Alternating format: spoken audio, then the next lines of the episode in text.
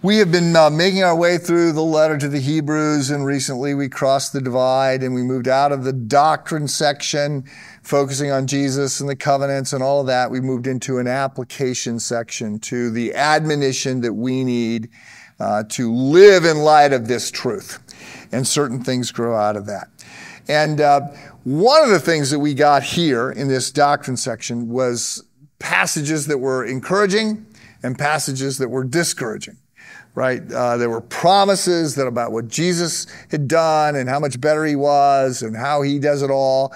But then there were these admonitions that we need to move forward and that, uh, that we can fall away. And, and all this was sort of disruptive.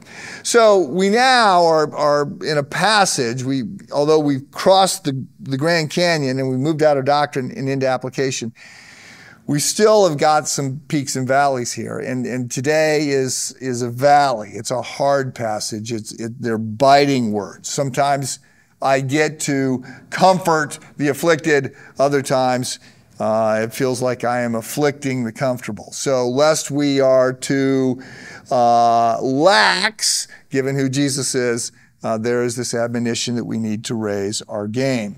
And so we get a very uh, we get a very harsh passage. This actually is a passage, uh, probably one of two passages that Jonathan Edwards based his um, very heavy, uh, very famous uh, sermon at the heart of the Great Awakening.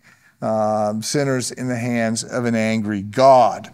So Hebrews 26 reads, Hebrews, excuse me, Hebrews chapter 10 verse 26 reads, if we deliberately keep on sinning, Okay, so the word, notice two words here actually. We, the writer is including himself, and then deliberately. So uh, I think there's a sense in which the the the deliberateness of of sin is what's being highlighted here. So note that um, uh, I think there's a sense in which we all, as we grow closer to Christ, we actually can feel uh, like the, the delta is getting higher.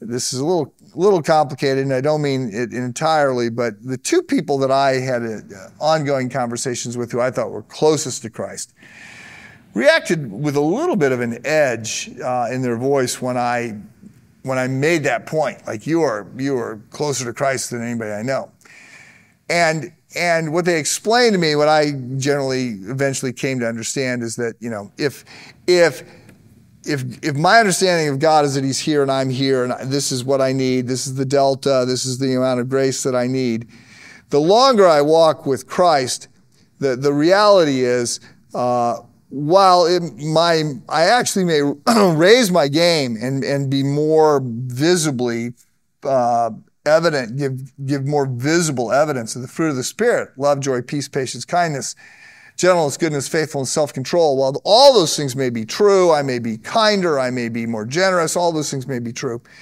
My understanding of my brokenness is, is growing also because we just see sin in our own life more and more. And our understanding of how holy and perfect and wonderful Jesus is grows. And so while we thought uh, that this is how much grace we needed, later on we can go, oh my goodness, I am, I am in need of so much more grace. I think that Dallas Willard has some phrase that says, uh, saints burn grace like uh, 747 burns uh, jet fuel at takeoff. Like we just realize, oh, I got so much more need for grace. So uh, it doesn't always feel that way, but he, but he's talking about uh, it doesn't, it doesn't always feel like we're close to God, but he's talking about people who are deliberately sinning and not trying, you know, pretty aggressively to get better.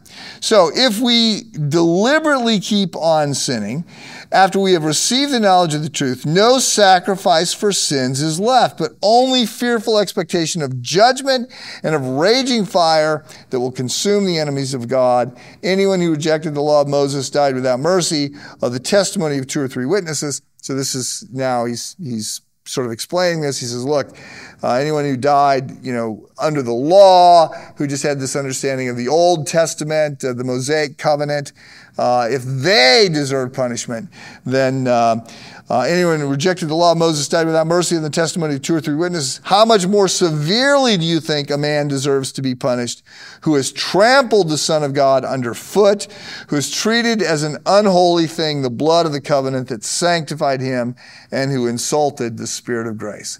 So if, if there was punishment, there was rightly fear of people who were in this camp, uh, who were who were not zealously pursuing God, how much more so is is are those of us who get the grace of God offered to us guilty, and how much more should we expect harsh punishment? So, um, this is the valley and I think we've got to live with it and uh, and let it shape and sober us. The warnings keep popping up. Uh, I think we need to take to heart how they may apply to our own life. There's more good news to come. Hang in there. Have a good day.